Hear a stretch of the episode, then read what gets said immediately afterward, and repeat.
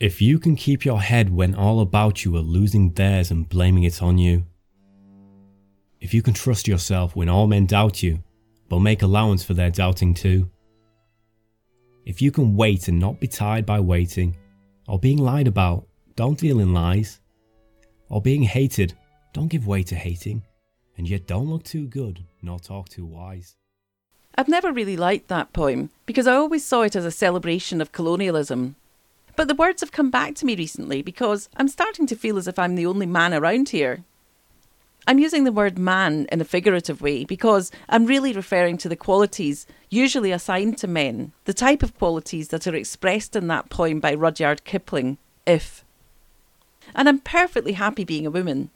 Women in European countries were traditionally seen as having a tendency towards hysteria. And before the Second World War, European women who didn't conform to what was expected of women were often dis- diagnosed with hysteria and sometimes sectioned in mental institutions. But right now, it seems that everyone around me is succumbing to hysteria, men and women. It's quite an unsettling feeling. It's hysteria that has been deliberately whipped up in the mainstream media, and it seems to be affecting everyone, regardless of their educational background or political persuasion. I'm referring to the panic triggered by COVID 19, as well as the more recent outrage over the George Floyd killing. And yet, bizarrely, it seems as if coronavirus is suddenly being dropped from the mainstream news headlines like a hot potato. This morning, when I was out for a run, I saw several smiling faces. I don't know if this is a coincidence, but maybe as the relentless churn of coronavirus scare stories starts to ease off, people are starting to relax. Let's hope so. The press seems to be looking for some other issues to distract us with, especially the kind of issues that would be likely to interest conspiracy theorists or people with inquiring minds. Prince Andrew and the Epstein case, Madeleine McCann, and even news about the murder of Swedish Prime Minister Olof Palme in the 1980s. You just never know with the press. Tomorrow there could be some other scare story, a terrorism outrage, or a second wave of COVID. I just wish people wouldn't get so triggered by these media storms. People have been so terrified by the mainstream media reports about COVID 19 that they are not only accepting the removal of their civil rights and the enhancement of police powers, but they are welcoming it and begging for more restrictions. Which seems particularly ironic, given that the militarisation of the United States Police is one of the reasons for the deaths of unarmed citizens like George Floyd. I was surprised and also very encouraged by the extent of anger over the Floyd murder because I've been increasingly horrified by the number of police killings of un- unarmed black men and women going back decades in America. Usually, when something like this happened, there would be an outcry and then things would just go back to normal, often without any reprisals for the police officers involved. I'm not sure why this murder was so different. It might have been because the whole event was filmed. I was surprised, astonished in fact, when Barack Obama weighed in to the debate on the 29th of May. I take very seriously, as I said before, the need for fairness in our criminal justice system. And Bill, we did a little interview before I came out here, and he, Bill asked, "What had been your experiences?" And I fessed up. You know, I, I have, as a young man, there have been times where I was driving and I got stopped and I didn't know why. Um, but I, I, I want to make sure that uh, when we approach this issue, uh, we recognize that it's not all on the police and everybody else can just sit back and opine. The community and the society and the city and the state and the nation have to be partners with the police so that we're not giving them impossible jobs because they have the right to come home to to their families. Oh, sorry, that was actually Obama's comments from when he was President of the United States in 2015. He was commenting then on the shooting by police of an 18 year old, Michael Brown, and the subsequent founding of the Black Lives Matter movement. So, this is what Obama posted to Twitter on May the 29th this year, four days after the killing of George Floyd. It's natural to wish for life to just get back to normal as a pandemic and economic crisis upend everything around us. But we have to remember that for millions of Americans, Being treated differently on account of race is tragically, painfully, maddeningly normal, whether it's while dealing with the healthcare system, or interacting with the criminal justice system, or jogging down the street, or just watching birds in a park. This shouldn't be normal in 2020 America. It can't be normal. If we want our children to grow up in a nation that lives up to its highest ideals, we can and must be better. Great words. It's just a shame that he waited until he was out of office to say them. Obama is certainly known for his moving words and stirring speeches, but maybe not so much for his actions during his eight years in office as president. Progressives, people on the left, were sharing Obama's tweet like mad. They seem to have forgotten about his inaction on issues like this when he was in office as president and could, presumably, have done something about it. Or maybe US presidents really are just puppets I think that probably is the case. I mean, George Bush also spoke out about the George Floyd murder, posting to social media that America's greatest challenge has long been to unite people of very different backgrounds into a single nation of justice and opportunity. Is this really what Bush was trying to do during his eight years in the White House? Goodness, somehow it passed me by. Progressives weren't really sharing that post very much. I think it's a shame that so many people get triggered by left right political divisions, which I think just lead to manipulation. As people caught in the grasp of ideology twist themselves into contortions to try and make their cognitive biases fit. I find it refreshing when someone has the guts and presence of mind to step out of that ideological prison of social expectations. One of my relatives was living in the United States at the time of the last presidential election and her African American flatmate voted for John, Donald Trump, apparently saying that as long as the Democrats were in power, people were just looking the other way. In that way, I think he might have been stepping out of one ideological prison and into another, but at least it's a start. It's a bit like one of those little puzzles where you have to get the ball through a maze and into the centre. You have to tip it back and forth, and the ball keeps going from one side to the other. But if you just do it gently enough, you should eventually be able to get the ball to stop going from one side to the other and fall through the little passageway and out to freedom. There are so few people who manage to free themselves from the grasp of political ideology. The ones who succeed in freeing themselves from the political thought that they grew up with just go from one political ideology to another, just like that little ball. So you get people who voted for Brexit twisting themselves into contortions to explain why Dominic Cummings was justified in flouting the lockdown rules just because he supported Brexit and helped push it through Parliament. I voted for Brexit, but I have no problem saying that Dominic Cummings was totally wrong to flout the lockdown rules in the very same week that he sat on the SAGE government advisory meetings that led to people being told by law to stay at home regardless of whether they had problems with childcare or any other serious family problems. And sadly, the George Floyd protests are being used to divide people. A far right protest is being planned for this weekend, timed to clash with the Black Lives Matter protest.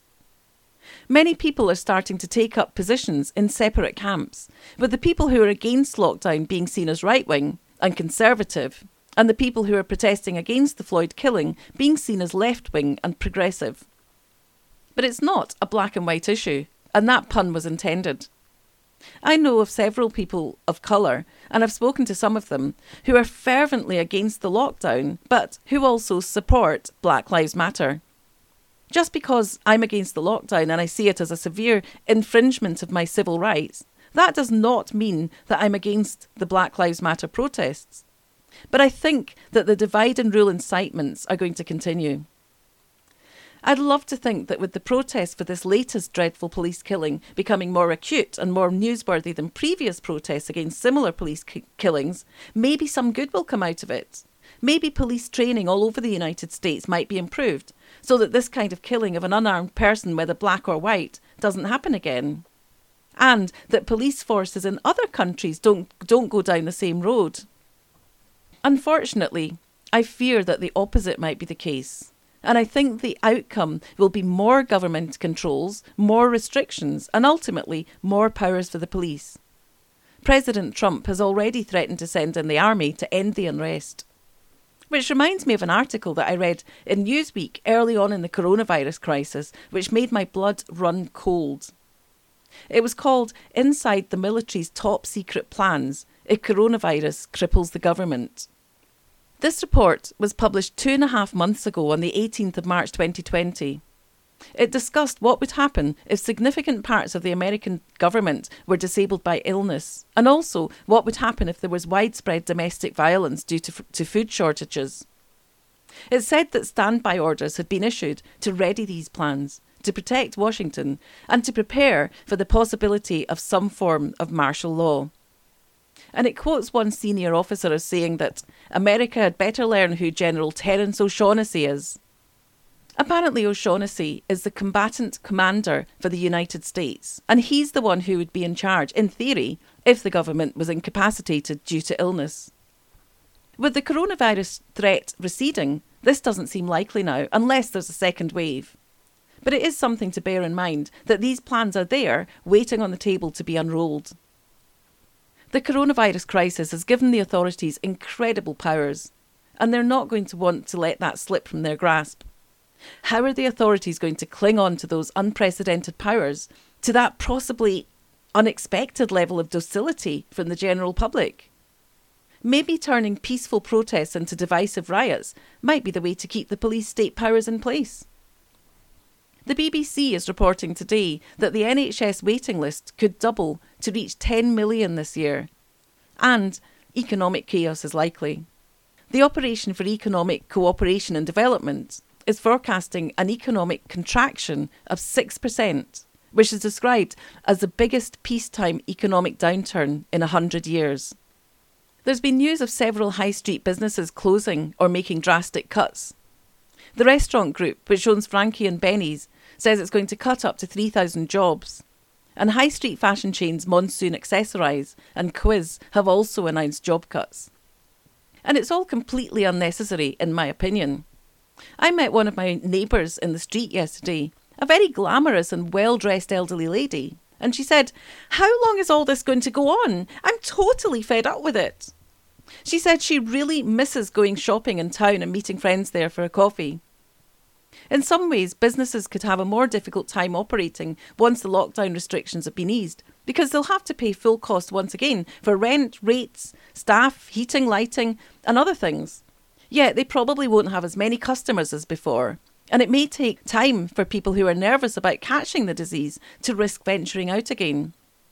And in addition, many businesses will have restrictions on the number of people that they can let inside their doors. I'm passionate about climbing, and the rules that have been outlined for climbing centres post coronavirus are very restrictive. People will be kept nine metres apart, They'll have to book their climbs in advance and they'll be restricted to what areas they can climb in and how long they can climb for. And prices may have to rise. Climbing is a very social activity, and while most climbers are desperate to get back to climbing and they'll want to support their local climbing centre, they're going to have to think really carefully, for example, about whether to buy a season ticket. The whole point of a season ticket is that you can go in at any time and climb as much as you want for as long as you want. What's the point of that if you have to book in advance anyway, and then you can only climb on a certain part of the wall for a limited time? I really hope that all this doesn't take too much toll on smaller independent businesses. One of my biggest fears about this whole lockdown nonsense is that it could push smaller, independent companies out of business, and big multinational chains might take their place. It's not that I don't like any of the big multinationals, but I like to have a good variety of outlets to choose from with healthy competition among businesses. I mentioned in an earlier podcast that I travelled to East Berlin very briefly in 1979 and to more Eastern European countries that were behind the Iron Curtain in 1989. I'll never forget those memories of having to queue for everything and then often finding that there was only one product available anyway and of prices being surprisingly expensive, even though the quality was generally poor. poor. I really don't want us to turn in that direction. I've gone out of my way not to buy things from Amazon or eBay during this crisis. I bought two bottles of essential oil on eBay and a computer battery on Amazon. Every other non food purchase that I've made has come directly from independent businesses. And I'm going to try and continue that way, but it would become more difficult if smaller businesses were to start going under. Amazon and eBay have offered us great new ways to shop, and I love the rating and feedback system that they pioneered, which has made groundbreaking improvements to, cu- to customer feedback and customer satisfaction. Up to a point, I'm happy to reward them for that. But the danger of a world with just a handful of enormous retail outlets is, to my mind, a horrific prospect. If things were allowed to get to that stage, the commission for goods sold through these platforms would soar because there would be no competition, and that would push up the prices of the goods. As an example, Amazon recently slashed commissions paid to affiliate marketers, causing dismay to many bloggers and vloggers who make their living in this way. But the competition was far too weak to present a deterrent to Amazon in doing this, so the bloggers who were relying on this kind of income were left crying in the dark. For those who don't know, affiliate marketers promote certain goods or products on their blogs or vlogs and receive commission every time a product is sold as a result of that promotion via a special link. If the business owner is trying to sell a product, they might offer a popular blogger a commission on every item that is, sold through their blog.